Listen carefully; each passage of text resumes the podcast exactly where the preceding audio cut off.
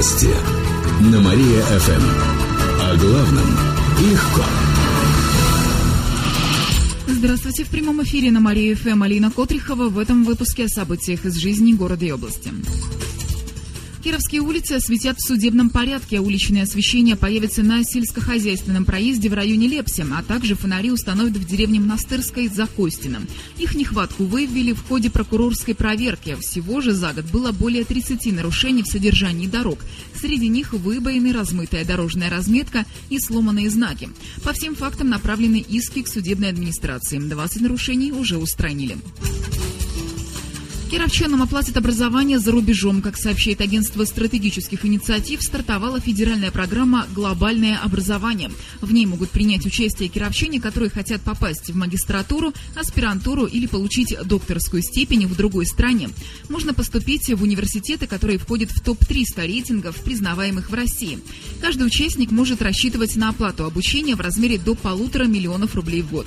Губернатор Никита Белых написал в своем блоге, что готов помогать кировчанам, которые хотят принять участие в этой программе.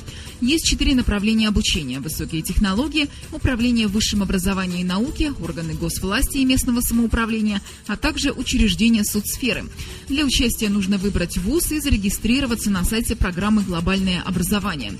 Она, она рассчитана на три года. Ежегодно до тысячи человек могут принимать в ней участие. Государство оплатит обучение, если участник программы поступит в ВУЗ самостоятельно. После учебы нужно вернуться в страну и проработать по профилю три года. Кировчане не спешат праздновать Старый Новый год. Он отмечается сегодня ночью. Праздник возник около ста лет назад в связи с переходом на новый календарь. В нескольких ночных клубах города на неделе пройдут вечеринки и дискотеки в честь Старого Нового года. А вот сами кировчане не проявляют особого интереса к этому дню. Мы провели опрос на нашей странице ВКонтакте. Для большинства слушателей радиостанции Мария ФМ Старый Новый год не является праздником. Почти половина опрошенных отметит его скромно, и всего 8 респондентов отпраздновали празднуют Старый Новый год с размахом.